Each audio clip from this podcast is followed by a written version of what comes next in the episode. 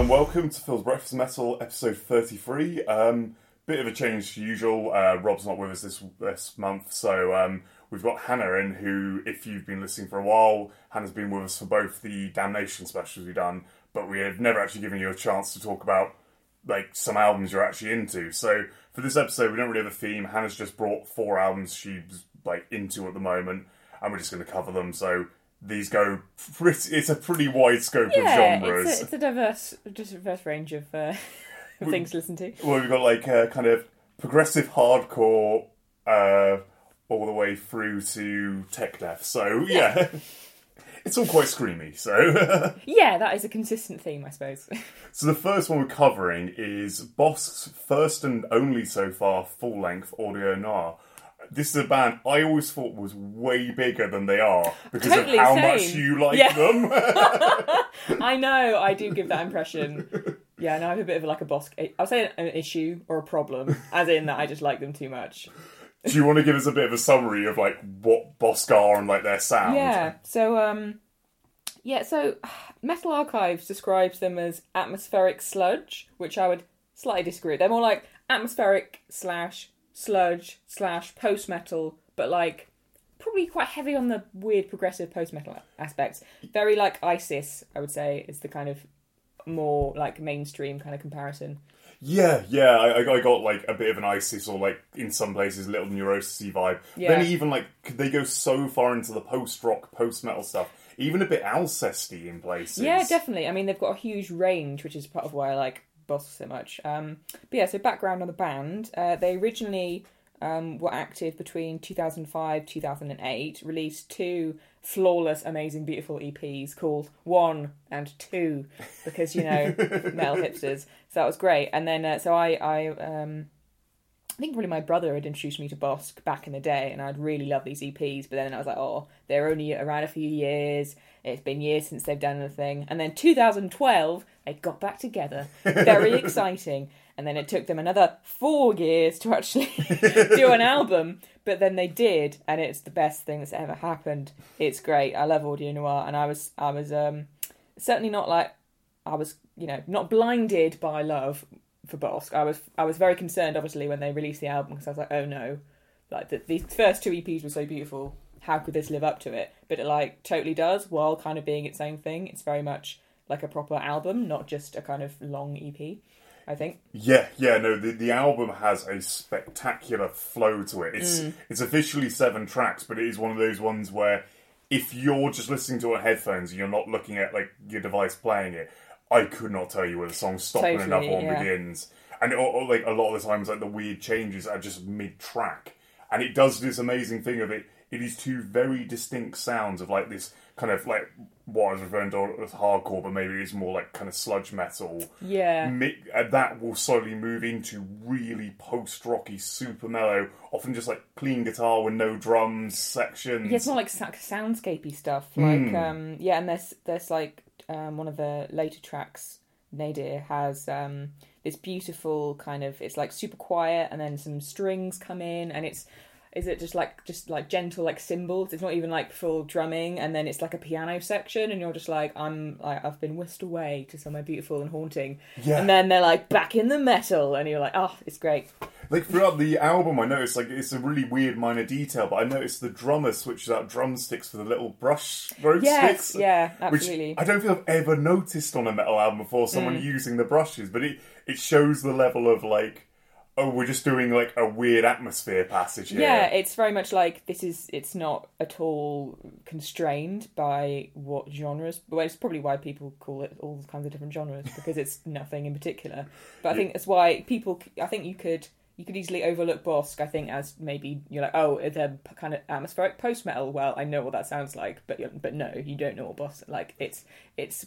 Not that I, I really love all that other stuff, but Bossk has a really quite distinct sound. I think you can get lost in the post metal type world. Yeah, they, they. I think the fact they bring it back to like really crushing, sludgy kind of Yeah, huge they're properly riffs, heavy. like and those like those kind of like far away distorted screams you get on this kind of music. Like the vocals are very much like exactly what you expect from this genre, Hmm. but they're done really well. I really like how they're really like sparsely used. Kind of, they Mm. use much more as like an accompaniment, like a nice like, an addition as part of the music, rather than well, we've got a singer, so I guess he'll scream over all of our songs, Yeah, which yeah. I definitely feel like some bands should not do.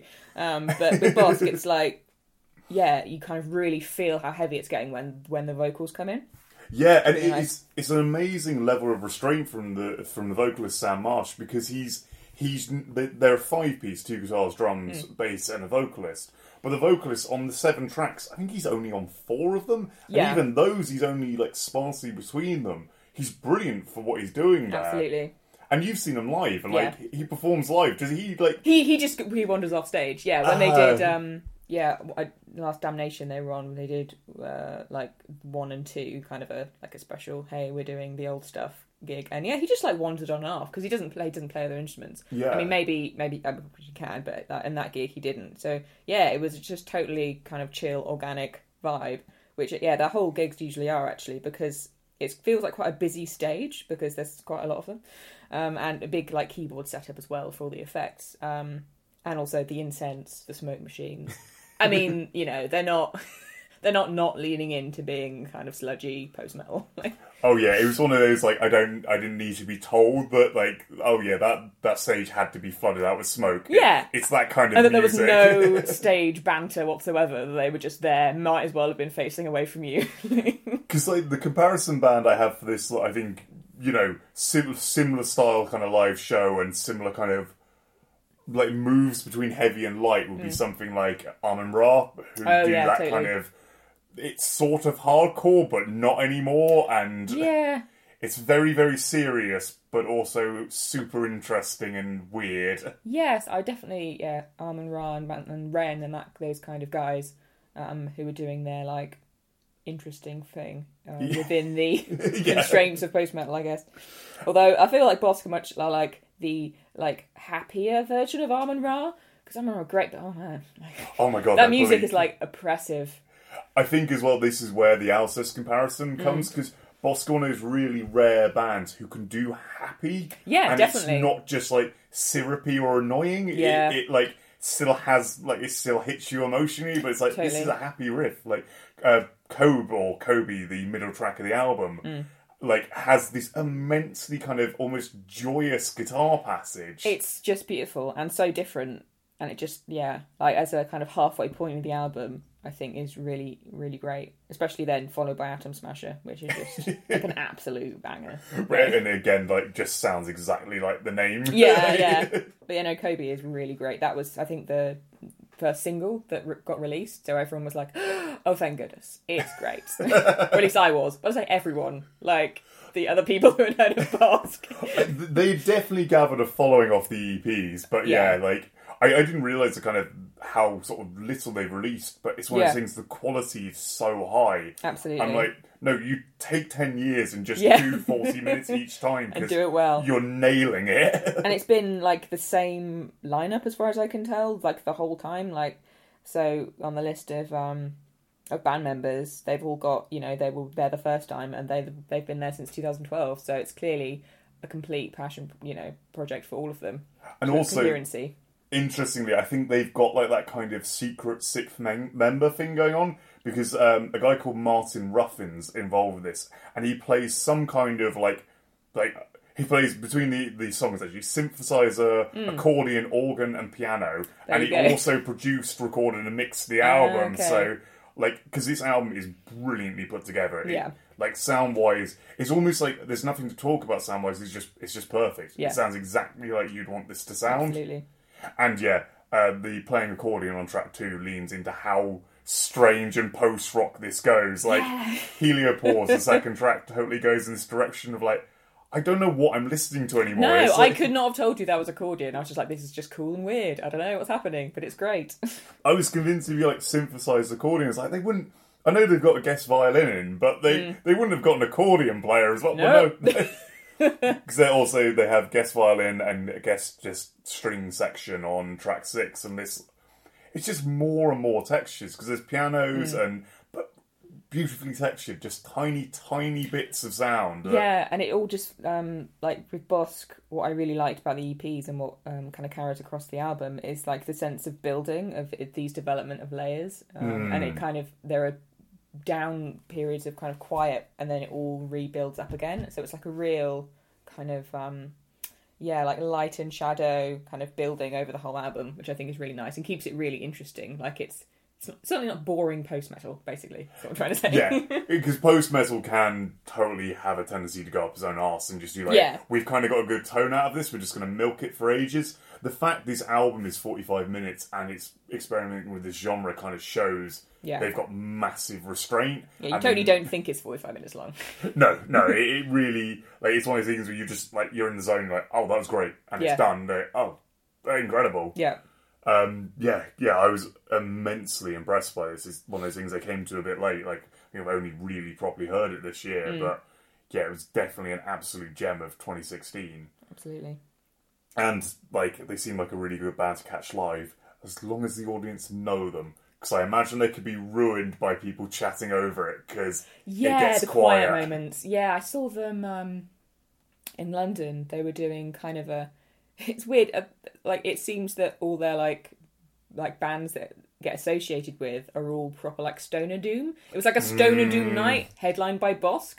So it was kind of kind of an interesting vibe, but mostly there the people were. I mean, obviously by that point properly stoned, but also like knew the vibe. So you know we'd watch Slabdragger and other kind of bands, and I think Wren maybe were there as well. And then um, Bossk headline, but yeah, there was a few chatting people during the quiet moments. So I'm like, could you just uh, you're ruining the beautiful haunting melody, having a lot of feelings. yeah, yeah. there, there was uh, like on a very similar vein when I saw Amenra. Mm. There was that same feeling of like absolute terror. Of, like I really hope people shut up during Yeah. the quiet bits. And genuinely, someone started talking in one of them and got shushed at a metal gig, oh, that's my favourite. that's amazing. Like respect it. you have to be here and into this, or there's no place for you. Oh. But yeah, I, I've got to catch Bossk live now because they seem like they seem like they, sh- and it's possibly just because of their really low output, but they Mm. seem like they should be able to compete with those kind of ISIS style bands. Like they Oh, yeah. really, They're really tight live. Every Yeah. yeah. every time I've seen them, they yeah, it's just perfect basically. and the music is easily as like competent and ambitious and crazy. Like Yeah, for sure. And yeah, it's just a great atmosphere. They, I mean, it's not like they're doing it making stage antics, but that's kind of the point, I guess. yeah, I feel this is not They've got the music you tone, dance yeah. around to. You, you just you look serious and No, I think also for like Atom Smasher, you do you can't not just like start headbanging a little bit. yeah, yeah. So yeah, but yeah, it was really good. I mean, it's good being good crowds both uh, times I've seen them, so it's been good. Yeah, can recommend Bossk if you uh, if you can, and they're an English band too. oh yeah, which was nice. mentioned. Yeah, from Kent, I believe. Oh wow. Yeah, which yeah. wouldn't be my first guess. I just assume every like, despite being from Bristol, I just assume every UK band is from London. yeah, which I realize, which we complain about Americans assuming everyone's from London, but but they are though, hmm. right? Shouldn't they be? yeah. but they're good. Like, so it's it, like realistically, you need to hear the album as a whole. And as I say, it's only forty-five minutes long. It's quite a quick listen, but we're gonna play Kobe or Kobe track four. Um, it gives you a good sense of like some of the more post-rocky elements, and it was variety. and it was one of the weird tracks I had of like.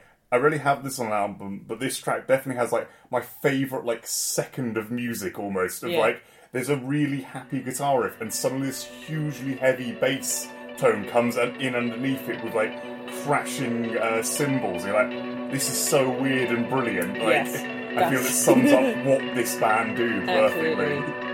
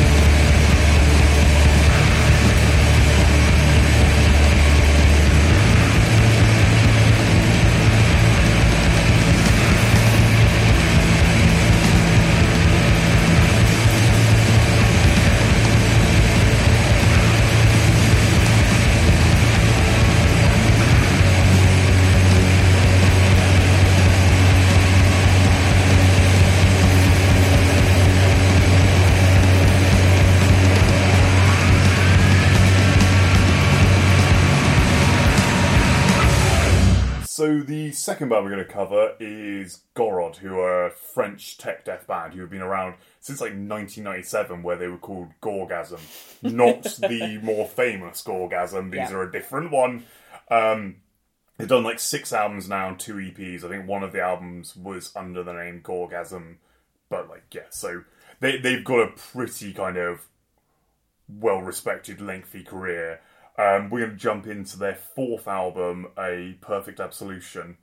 Uh, so, Hannah, yeah, can you give a bit of a summary of Gorod's sound? Yeah, so I mean, yeah, tech death, but definitely progressive tech death. Um, yeah, so as with so many bands, when they like the early Gorod stuff is super brutal, much more of your kind of standard but still really excellent um, technical death metal with hints of the weirdness that was to come. And then the uh, the more albums they do, the weirder it gets in the best possible way, um, but while still remaining like it's mellow, it's progressive, it's melodic, it's lovely, but still absolutely brutal, which is my favorite combination of things.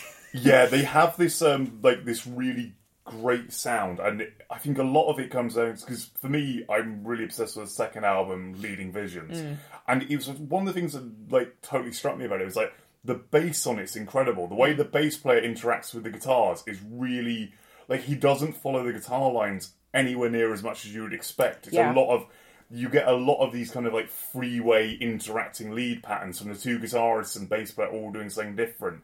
But it all is rooted in being like super groovy and catchy. Yeah, the groove. They're all about the groove, which is great for tech death. Um, sounds kind of funny and like it shouldn't work, but I, I personally think it does. Yeah, it like it's at some points I guess maybe it's it loses a bit of brutality by being Yeah. so catchy, but I feel that's quite a reasonable trade out for this genre to because the thing with Gorod more so than a lot of these bands can be is they're super memorable. Yeah. Like you you don't forget passages of their songs however weird and complex because they're all super catchy. Yeah, it's uh, really interesting. I guess uh, similarly to Bossk in that it it is kind of come from a genre that maybe has become a bit overdone, or kind of a lot of bands just trying to achieve this same sound, and it can sound quite generic. But with Gorod, like I mean, yeah, a lot of tech death sounds. You're like, well, this is really impre- I'm impressed by this, but it's not catchy.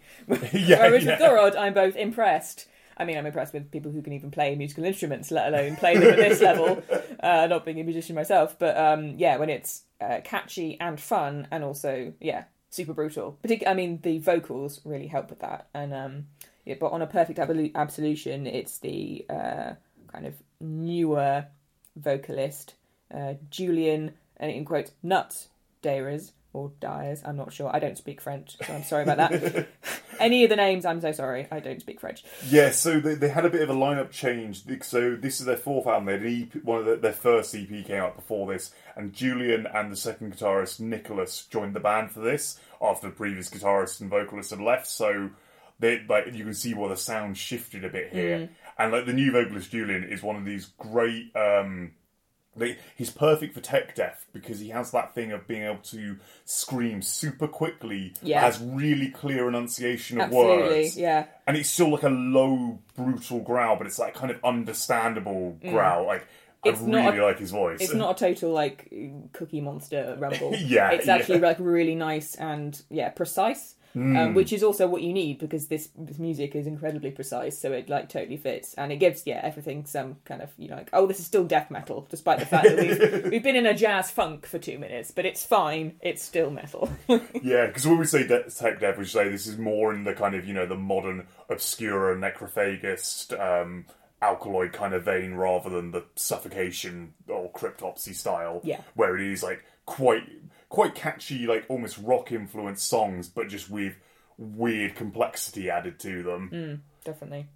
And uh, they do this thing of building. There'll be a little a little melody or a little like riff that they start building on, and then other things come in, and uh, without being repetitive, and then they'll kind of alter it slightly, and then there'll be like a shift in um, like uh, what you, uh, time signature, Hmm. and then they'll be like, oh, and you'll be like, oh, this is different things happening, and then they'll go back to the original little, little riff, which has kind of been like going on throughout. So yeah, it just keeps it really, really interesting. It's a really like a really fun album to listen to, uh, like as a whole album. Hmm. Which often like you're like I, I couldn't necessarily face an entire Tech Death album at once, uh, personally, even though I love it. But yeah, this is definitely one that you can listen to the whole thing. Yeah, I think because it roots itself in catchiness, and you don't get that kind of sometimes like like obscure band. I've always had this issue with. Right, I, I do enjoy like the odd obscure song, but I find their albums become a bit impenetrable after a while, Yeah, and just definitely. like like it feels a bit technical exercisey. Yeah. And this, for me, it more has that thing I had with Alkaloid, where I'm just like, I'm just excited by this the whole yeah, time. you're like, oh, I'm like I have no idea what's going to come next, and I'm really looking forward to hearing what it is. Yeah, and I feel like also with this, um, ab- like the way they've structured the album on the um, kind of heart, well, track six, so you know, uh, six out of nine here. Um, at the begin, the first minute and a half, no, sorry, track six. Uh, the first minute and a half um, is this like uh, kind of really plinky like piano um, it starts with piano and then strings come in and it's just super chill and mellow and you get like a minute and a half of that and then it's back to the metal but you've had a nice breather so you can then continue on to the kind of brutal conclusion Yeah, because I thought that was a really interesting addition with this album. Of like, I don't think they've done this before. I could be wrong, but they've got like a really kind of epic sounding intro as well Yeah, to the whole album, That and wasn't they're new. playing around with kind of synth orchestra stuff, Mm. which can be overdone on, but they use it kind of tastefully enough. There's only about two minutes of the album, but it's like Yeah. nice little breakups and just slight change of pace. And with uh, Five Thousand at the Funeral track six, it does just really nicely build into like. So if you get the orchestral build up, then just the sudden explosion of chaos out the back of yeah it. Yeah, absolutely which is what you want and is kind of um Fleshgod apocalypse i guess in that way it's that kind of build and the overture i mean it's, I mean, it's, it's less silly than Fleshgod apocalypse got to say I love Fleshgod Apocalypse, No, me too, very yeah. silly. absolutely it's got that kind of thing where you're like oh this is a combination of like really lovely music and then really brutal music Yeah, and also for for kind of tech death credibility, sort of talking about obscure a lot. Actually, there's a guest solo on the album from Christian Münzner as well as Michael Keenan, I think, um, who's the the main guy behind the Faceless, and also like a really nice nod to show that kind of departures from the band weren't, uh, you know, there's no hard feelings. We have guest vocals from the guitarist and vocalist who left the band on the previous album. oh i didn't know that oh that's nice Aw. Yeah, so it's it's clear that they all get on quite well, and I think from this point the lineup's been relatively stable, except for drummer uh, Samuel Santiago uh, quit after this album. They've got a new guy in since, which is kind of why I think Gorod's like releases, despite having been going for God over twenty years now, yeah th- like they're a little produced a sparse. yeah, although yes, um, they have a new album coming out um, this year on the yeah nineteenth of October. So Hmm. super soon. Very excited about that. I haven't listened to the new single yet because I thought I wouldn't just talk about that the whole time on the podcast. just go for a previous album, but super excited about that. Um, I also have to admit I have not listened to the they released a 2017 EP um, because they went basically on like a thrash tour Yeah. of the UK with like a bunch of thrash bands, which if it hadn't been full of thrash bands, I would have seen.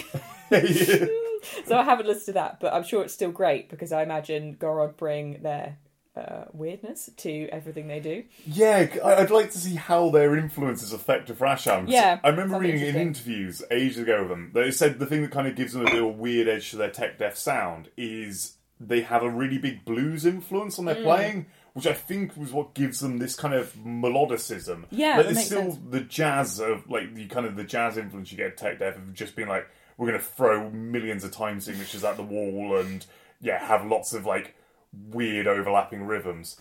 The other thing which I've noticed is a real like uh, Gorod staple, which I do all the time, is the slight pause. Yes. this is like this this thing I like, and it's it's kind of a slightly wanky technical thing to do, but sounds amazing. Where bands will just like stop for like half a beat of everything cut out dead, and Mm. then keep going like nothing happened, and it's Which you never realise how hard it is to achieve until you're playing an instrument, especially with other people, and then you're like, oh no.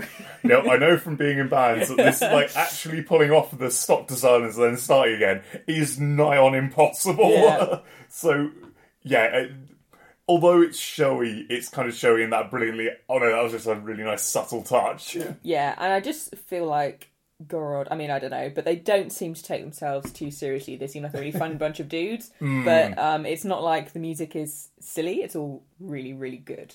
Uh, Yeah. it's just like decent but not wanky. I guess is the I think it just sits in that camp. but, Like death metal is just one of those genres where, like across the full spectrum, most of the bands don't take themselves deadly seriously. Yeah.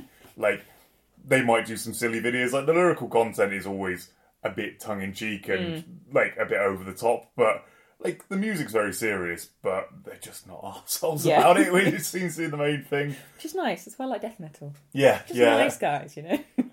But yeah, I'd definitely say if you've never come across these guys, they've definitely got something to them Mm. that is outside the norm for most bands in this genre. And I don't know whether it's that thing of just because they're in France and in a completely different scene, because they only have a French tech death band, I know, the excellent Psygnosis, who again, especially since recruiting the cello player, are in a completely different like they sound like nothing I've ever heard before. And and Gorod do definitely have that kind of element of total originality. Absolutely. Which yeah, maybe is because there isn't a scene. But yeah, Yeah. this is who Phil introduced me to, and I was like, this is this is the best, most insane thing I've ever heard. I love it.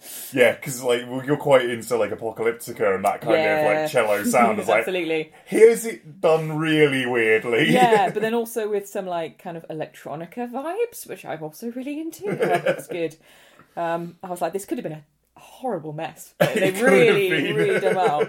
Which, like, speaking of could be a horrible mess but isn't, I think we have to talk about um, Varangian Paradise, which like begins with a kind of funk thing yeah. and then goes me- and then in the middle there's this like like Latin beat through the whole middle, and there's some kind of like clean vocal spoken sections. yeah, yeah. And it's just like, what is happening? Like, what am I listening to? It's amazing. It's great. It's a, yeah, a, a true pleasure to a surprise.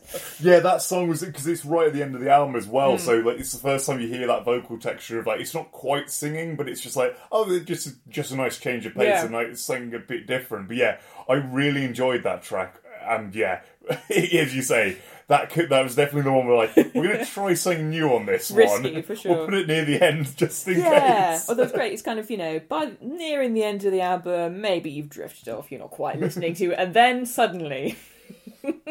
the funk like bass comes in and you're like okay yeah i'm listening Yeah, yeah, it's it's excellent. But yeah, like so we're covering Perfect Absolution from 2012. I don't think this is necessarily like by far and away their best album. Pretty much everything I've heard of theirs has been really decent. Like Yeah. I'd say Leading Visions is the one I got really into, but more recently A Maze of Recycled Creeds is really good as well. Absolutely. See, with Gorod, I, I think It's all you- good. You can dive in wherever you like. It's, Yeah.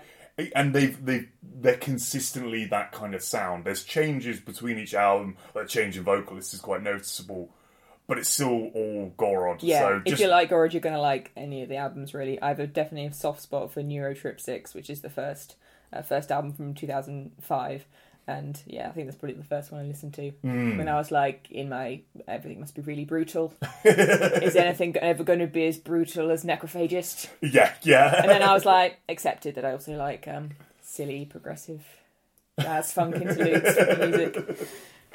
but yeah, so from this album, we're going to go for the first proper track. This is Birds of Sulphur.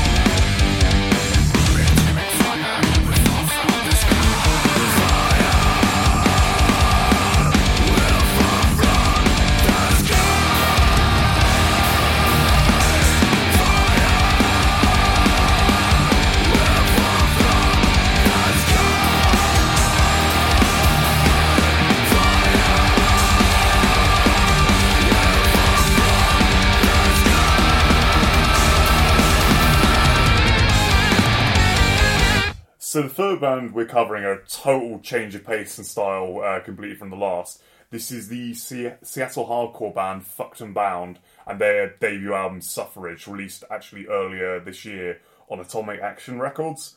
Um, this is like extremely in your face hardcore, but with almost like that kind of grind sensibility. Like the album's twenty minutes long, it's thirteen tracks. Like a lot of the tracks are coming in at like thirty seconds, where essentially you've got two riffs and some insane like screaming, and then then you're out the other side, and Yeah. it, it is just a complete like pounding.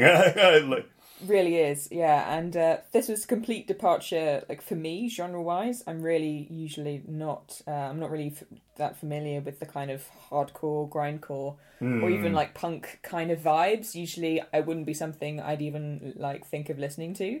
But I think I saw, I think Metal Hammer maybe did a review. It was like the ba- new band this week, and they were like this band called Fucked and Bound. And I think the tagline of the article, which is what got me to read it, was like uh, "Fucked and Bound, uh, tired of misogynistic assholes ruining everything, uh, make album." And I'm like, oh okay. So I so I started listening, and of course it's called Suffrage, and it's kind of I guess vaguely like feministy. People would describe it as feminist just because there's a female uh, lead vocalist. Yeah, and, and it, it, I think the lyrical themes like do like kind of Yeah. tend it towards slightly feminist because there's a lot of stuff of just like uh, vocalist Lisa just like just screaming Could fuck you not? off, Yeah. like you know, so like the kind of the general subjects of just like overly touchy guys at parties, like yeah, people you know, being assholes at bars and stuff. people being cre- and there's some creeps on the street. Like, Yes, that it's is my pretty favourite. obvious what that's about. And Yeah, I immediately looked down the track listings and saw one called Creeps on the street and was like, I'm going to enjoy this. Like, Yeah. whatever it is. And then I was listening and I was like, oh, this is like, yeah, not as. um I mean, it's pretty pretty relentlessly hardcore, but like, uh, I think less um kind of wall of noisy than some other like stuff that you've made me listen to. yeah, yeah. Like this, so, this is all like this isn't. Although kind of lyrically similar and actually like aesthetically, there's a lot of similarities. Like this isn't like Couch Slut where it goes into that kind of like we're gonna fuzz every guitar out to the point where you can't Yeah. understand what's happening. Like there's really clear and defined riffs and like the guitars and bass are really well mixed in this. Like and you just get a good attack from everything, and it's super catchy. Absolutely, yeah. It's like really nice mix of you're like, like oh this is hardcore brutal, yeah, like angry, ooh, and then kind of oh there's some like fun melodies and yeah, it's a really nice balance I think. Even though it's only yeah uh, twenty three minutes, so that I, I think certainly makes an impact for twenty three minutes. it's one of those things. I think with this kind of music as well, you want that really short, like the good the fact like a lot of the songs are under two minutes is Yeah. perfect because you're like, oh yeah, I, I just completely, I got what was happening there. It was great. Like, Yeah, and then yeah we've moved on and um yeah I think like a whole five minutes of um the, the say the song hashtag GTFO, which is great. like, love, a, love a song with a hashtag. I'm like, only this kind of band could possibly get away with it. Um, you would, you don't want five minutes of that. No, That's- no. that would be too much. the one the one thing I would say like this band do have like a slight tendency that song in particular to like verge on the ridiculous. Um, that song is just like um, just the singer giving a count like a kind of countdown in minutes for her kind of like partner or whoever to get the fuck out of Yeah. the house, and it's just it, it's one of these things like yeah that's a bit silly but it's so beautifully to the point. Like I It don't know, is. I just love this. like, oh, relatable, relatable hardcore. It's not just you know guys railing generically against the system. This is down to earth, relatable. this is one woman railing directly at one guy It in particular for a like- song. Like, Yep. but so this is all like super fast, like kind of blasting hardcore for the first twelve tracks. But there's a really lovely thing of like the thirteenth track, "Abusive Registry."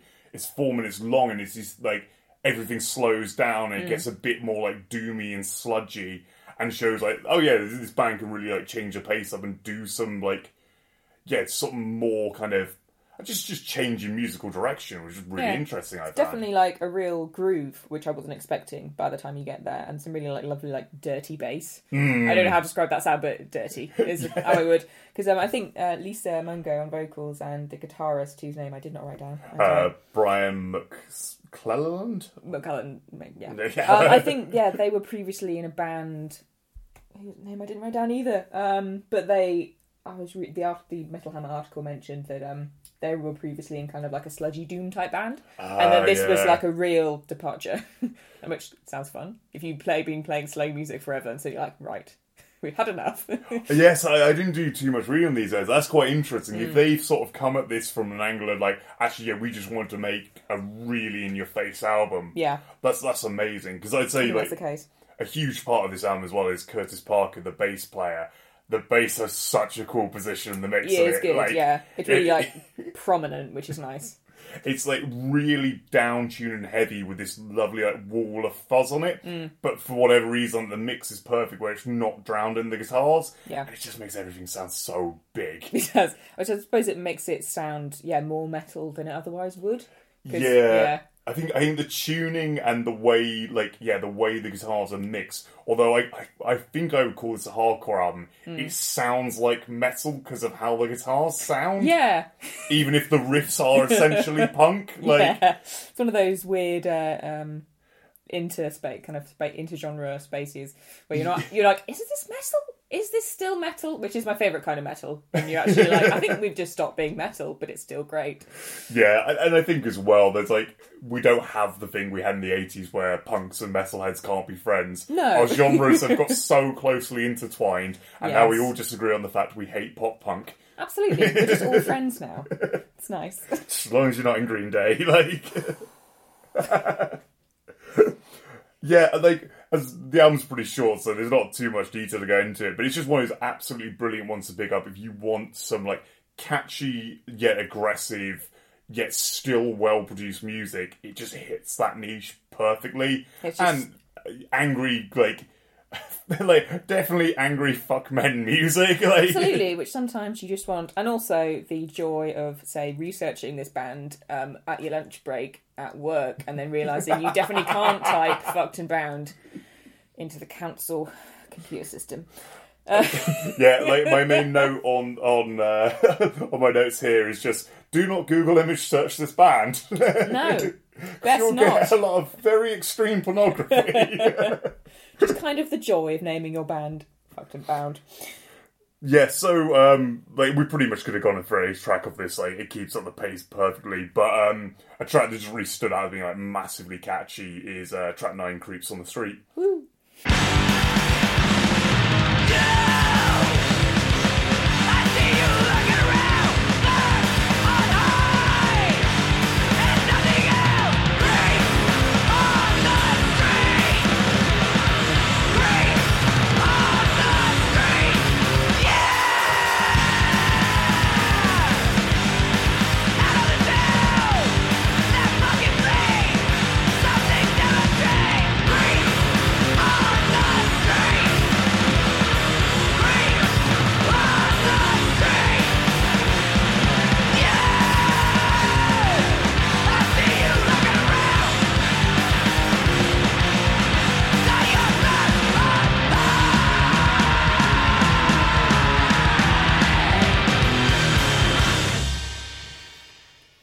Okay, so the final album we're covering today is is one like I'd never thought to have covered, but actually was really excited when Hannah suggested it. This is from 2004, uh, Probot by Probot, which is like basically um, Dave Grohl just spending time totally being self-indulgent. But it, I think it'd be a really fun one to go back into and go. This was really big at the time and got a lot of press does it still hold up? Is this still like was this idea worthy of an album, and does the album still hold up as like just great to listen to? Like if you not come across it, because like I kind of missed it at the time as well. Actually, Yeah. if I'm honest, I do think as well you came across Yeah, it quite recently. Absolutely. Well, yeah, like, I mean, rather embarrassingly, uh, my boyfriend introduced me to this particular album, and he's not even into metal. he just loves Dave Grohl and thinks he's Oh, great. wow. Yeah, absolutely. He was like, oh no, but I've listened to some metal, and then li- uh, gave me Probot, which is also, I feel like we should we should be promoting this album as great, like, I mean, not to, not in a disparaging way at all, like easy listening metal. Mm. Like you can have this on, and non-metal people will like it, and there is proof. Like, Yeah, yeah. It's got enough Dave Grohl in it. You can definitely sell it to people who haven't ever quite got out of rock. That's Yeah. Mm. a, that's a really interesting point. So conceptually, um, I, I found a great quote on Wikipedia from Dave Grohl on this. Of, this is a, a death metal version of Santana's Supernatural, which, if you're not aware of Santana's Supernatural, was an album when Santana got a load of vocalists he was really fond of to record a load of different, like, to record vocals all over an album. So you got tracks by each different vocalist. What Dave Grohl's done here is basically write 11 tracks. Each one, I think, like, by the way they're written, specifically geared to a vocalist. Yeah. So he recorded a demo, sent it to his vocalist. The vocalist would come back with, like, lyrics and vocals for it, and then he'd record it up into a proper song. And we've got an amazing mix of vocalists he's gone for, like, Cronos from Venom, from Venom, Max um, ex Soulfly, Lemmy from Motorhead. You've got Tommy G, uh, King Diamond, uh, Wino. Like it's a huge range of vocalists. Yeah, because um, yeah, Dave Grohl said that he basically, you know, he'd been like, oh, I've done, I've done, you know, rock and like this mellow stuff, but I really love metal. Like back in the day, those were his like big influences, and he thought, what if I could come hang out with and you know play music with these people who I've loved since I was a kid. And then he just like asked them, and of course they were all yeah, yes, because who wouldn't? Because Dave Grohl, Yeah, exactly. it's adorable. Yeah, because I think he was genuinely. So he was like a load of singers. He said from between eighty-two and eighty-nine, like the bands he was mm. into in that period. Um, he's just got together for this, and I think it came off the back of he was doing whatever that double album Foo Fighters did, where it was like the kind of normal disc and then the really mellow disc. They did a tour where they mainly played all of the mellow disc, and I think this was his total antidote like, to like oh dear. I've been playing basically pop rock for Yeah. for two years. I need to do something Actually, totally different. Dave Grohl actually kind of metal. Like, Like and, and like so the performances is incredible because basically everything on the album is um, him Yeah, Dave. Grohl. Yeah. Like and his drumming is fucking fantastic on It this. is great. Like I really, I've got to say, didn't. I mean, it was always like, oh yeah, like I, I think the Foo Fighters are fun. And I listen Hmm. to them, and you listen to them at clubs and stuff. But I never really like appreciated like how good a drummer he was. Which is Yeah. like, well, obviously it's Dave Grohl. Everyone's like, he's a great drummer. But like this album really like nicely showcases that without at all being like, oh, this is a it, like uh, making it too much or too big or Yeah. too, about the, it's not about the drums at all it's really about like the singers which is what he wanted i guess Yeah, uh, well, and the thing he's done, which I, I love, is he has he's written an album that quite cleverly each song kind of sounds a bit like the singer's band, Mm. but it's got enough of a consistent vibe because it's him playing guitar and drums throughout. yeah it definitely feels like an album not a co- compilation Yeah, because he said he wanted to make it like a mixtape. I was like, but this doesn't feel like a mixtape. no mixtape. it feels like something quite different I Yeah. Like so for you, what were the, what are your like highlight tracks from it, and did they fit with the bands you already liked? Yeah, um, two out of three um, definitely kind of fit with bands who I'm like, I really like this. Uh, most of my problem is that uh, I get quite have quite specific taste in vocals, like vocalists particularly, and a lot of the like really old school classic stuff. I'm not so into, and also just like don't know about. Like my my metal knowledge, like the old school stuff, is just it's shocking. It's terrible. Like you know, I'm enjoying music from modern times. Which Yeah, is like, yeah. um, which is perfectly reasonable. Yeah, you so want to get into bands that are at their peak, rather than like definitely some of the ones here like have definitely crossed off from their their best period. Yeah, well, it's that thing of well, you know, of course, these bands were so influential and so important in the history of, um, you know, history of metal and music in general, and have such an influence on bands I love today. But it's not. It's different listening to it when you've already listened to the things they've influenced. Like it, you can't, you can't unhear the new stuff. You know.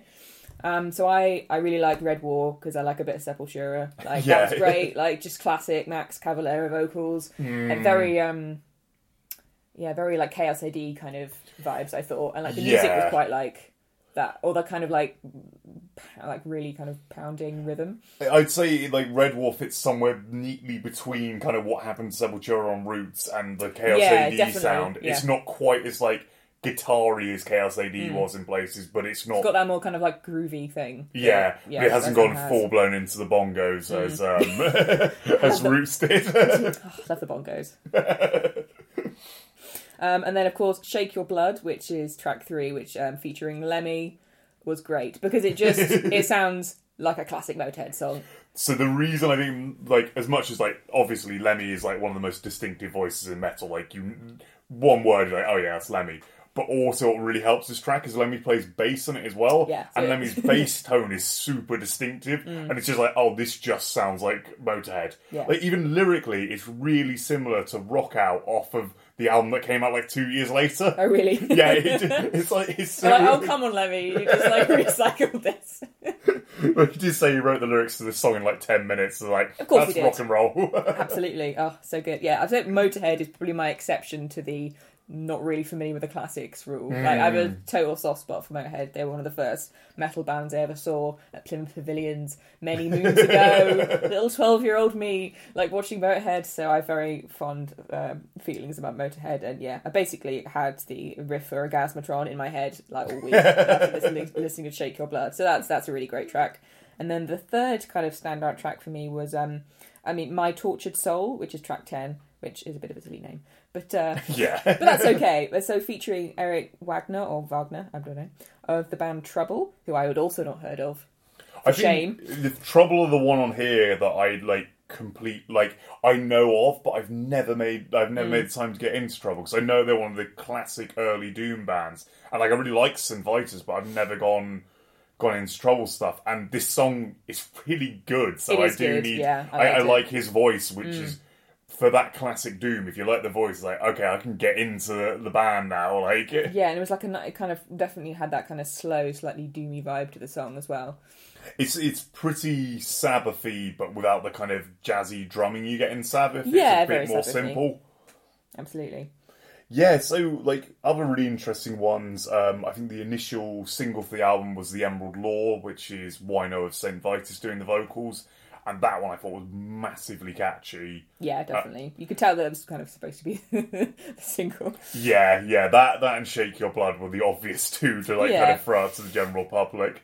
Uh, like, um, yeah, the the really interesting concept, like, like completely accidental concepts that he's got with this album is he seems to have chosen like the most controversial vocalists in metal.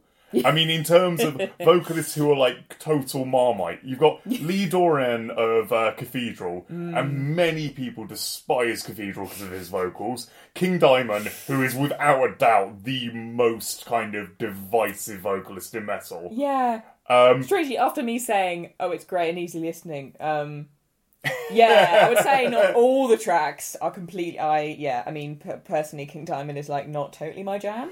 No, so- no, it is fine. It's fine to not be into King Diamond. Yeah. Personally, like both me and Rob are huge fans, but I can fully accept people being Yeah. like, "No, it's too silly. I Yeah. can't deal with the high notes." and in general, I do struggle with with uh, like the high pitched any kind of anything vaguely that sounds too much like power metal vocals. Um, even though I'm like, this is very impressive. I, Mm. Yeah. I, my voice certainly can't go that high, but um, yeah. So it's a really nice mix as well. Like if you if you're not like not keen on one vocalist, don't worry, there'll be another totally different one on the next track, and it'll be great music, even if you're not into the vocals. So- yeah, because you've got like say you've got like Mike Dean from Corrosion of Conformity, who you know basically that's like the antithesis of a King Diamond voice. Yeah. It's really gruff, low, like growl throughout. The for me, the actually the only really big disappointment on this album is Big Sky, uh, featuring Tom Warrior from Celtic Frost, which I just don't think is a good song. Like, and I think it's Tom Warrior's fault because the vocal melody is really weird. Right. I mean, that one didn't stand out to me, which is probably a Yeah. sign of it being not very memorable. Because I think, like, for me, because I'm a really big Celtic Frost and now Triptykon fan, that was when I looked up the track listing for this. I was like, oh, I'm really excited for that song. Ah. and that was the one I was like, oh no, this is just. It doesn't sound anything like Celtic Frost, and, like, it seems like Tom just didn't know what to do with it. Like, Oh, yeah. which is a bit of a shame. Like, but like most of the other stuff's absolutely amazing. Like, I really like uh, the Cronos track, and I'm not the biggest Venom fan. Although, It's a good starter, definitely. oh yeah, like it kicks the it kicks the album off in pure old Venom style, like, but you know more technically proficient than old Venom. It's to the point where there's a breakdown in the middle that literally sounds like the breakdown in black metal. Uh, like, it's really similar. yeah, they're def- yeah. Dave Grohl's definitely um, not pandering to the audience, pandering to the vocalist maybe, but yeah, it makes it really interesting to see how he's kind of shaped each song. Oh yeah, see the definitely. The one that's quite interesting on that front as well, because it just proves how brilliant uh, guitarist Piggy was. Dictatosaurus the song where he got Snake from Voivod involved.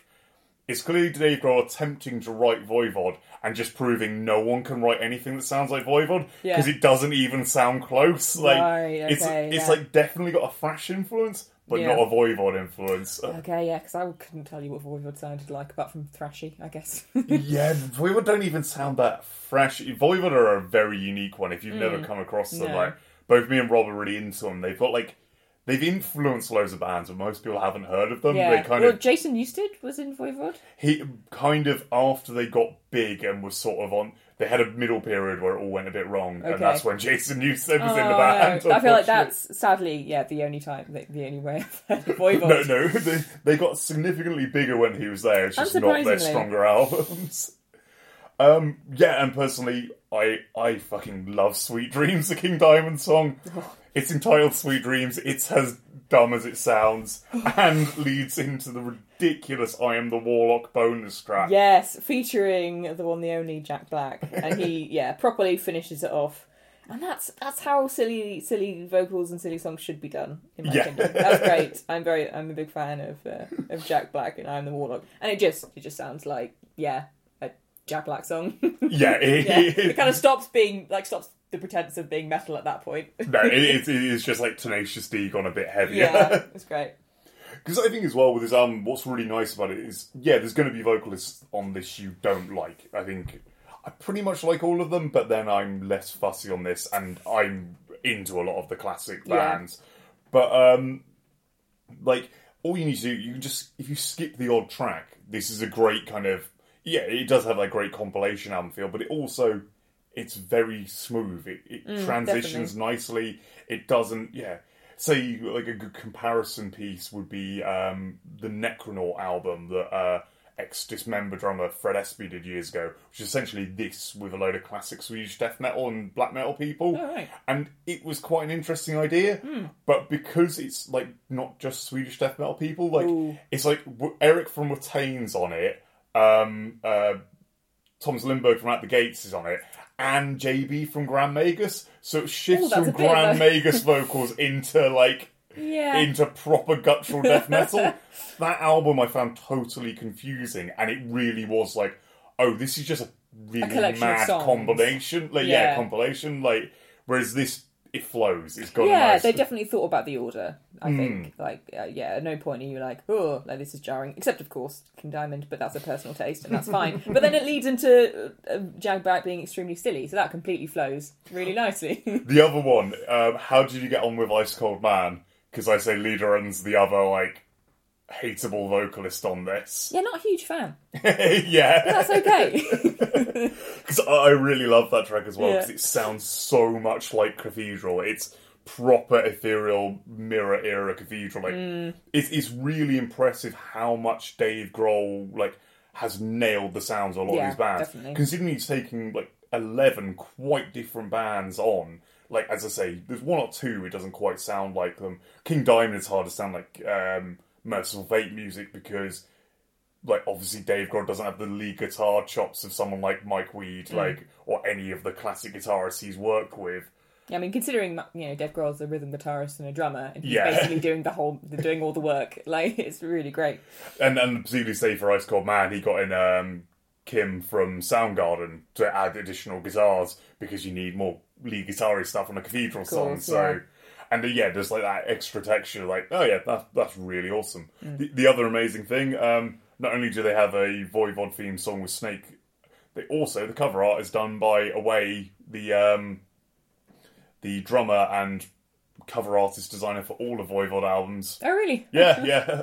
That's nice. also, apparently, I don't know what this means, but apparently the design is done by Stephen O'Malley. So oh, design of I don't know. sound design.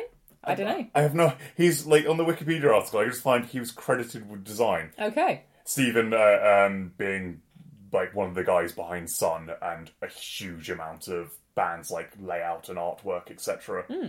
Also, yeah, I do love the album cover. I've got to say, I was convinced I would like this band, like this album from the album cover. It's just like a really cool robot. Yeah, Voivod album covers are a thing of beauty. They have this very distinctive, weird hand drawn sci fi. Uh, yeah, I absolutely love the way his Check those artwork.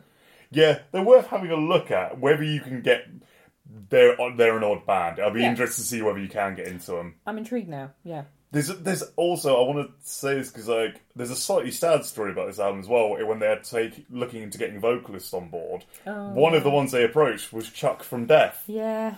And for obvious reasons, the album being recorded about 2002, Chuck didn't quite make it to that point. But it's just really sad because like, oh wow, how would a Yeah. Death song have fit into this mix? But and also Dave Grohl's now said there won't be a Probot Part Two because he's basically ticked off all his favourites. Yeah. Which I mean, it's nice in a way because it this really was like a passion project, and he's not just going to milk it just to hang out with I don't know famous people. Yeah, Which you can yeah. you can imagine this sort of thing potentially being, but then it turned out to be this, which is just so beautiful and pure, like Dave Grohl. It's it's, a, 'cause it's a wonderful collaboration as well because it seems like it's all done at long distance. So David Yeah, didn't absolutely. get people into the studio or anything. It's like no, you just go away and you do your bit. And I think it's what keeps it so creative and Mm. fun is there's a lot of people throwing ideas in, and Dave Grohl seemed to be super receptive to that. Yeah. As far as I can tell, I've not I've not seen any of the vocalists bitching about how it turned out since. So Although maybe that that was kind of the you know backfired on Big Sky maybe. Um, Yeah. It me me needed more guidance. Yeah, like yeah. what am I doing here, Dave? Dave was like, oh whatever you want. the, o- the other thing we should say because it's kind of amazingly over the top is they did a music video for Shake Your Blood featuring 66 women from Suicide Girls Lemmy. in the most Lemmy moment ever, which Lemmy described as being great because it reminded him of the 60s when touring was ah, more fun. Good grief. Imagine. He's an older man, like well, or was sadly. Yeah. I just everything everything about Lemmy now is just like fond. You're just Yeah. like, oh bless him. And you're like, mm, yeah, okay. Well, not acceptable now, is it? But Lemmy, it's fine. Your music was amazing, so Yeah, you know, seems to forgive a lot. but yeah, so from this, like, we had a lot of choices. Like, we could have gone for the Emerald Law or Shake Your Blood because they're obviously amazingly catchy, but they're kind of the two obvious singles. Yeah. So, um, like, this was Hannah's suggestion. We're going to play My Tortured Soul, um, the Eric Wagner of Trouble track. So yeah, uh, thanks again for listening. Um, if you want to get in touch, like, let us know your thoughts about this one as well. I'd like to see if any any of you were. Are any of you still listening to this album? Because I imagine a lot of listeners, like, you would have got this back in 2004. I was a bit too young, so I knew who Motorhead were, heard the single, and was like, it just sounded like Motorhead. I- I, I, I didn't, because I had no idea who, like, Tommy G or Snake or Eric Wagner was. Whereas now, like, I didn't go, wow, it's amazing. But yeah, you, so get, get in touch with us. You can contact us on Facebook at Phil's Breakfast Metal, Twitter at Breakfast Metal, or if you want to just get in touch by email, uh, you can contact us at Phil, Phil's Breakfast Metal at gmail.com. Uh, yeah, thanks a lot for doing this, Hannah. Great, Um, thanks for having me on. This is really fun. yeah, yeah, we'll, we'll have you back at some point, definitely. Yeah, so this is My Tortured Soul.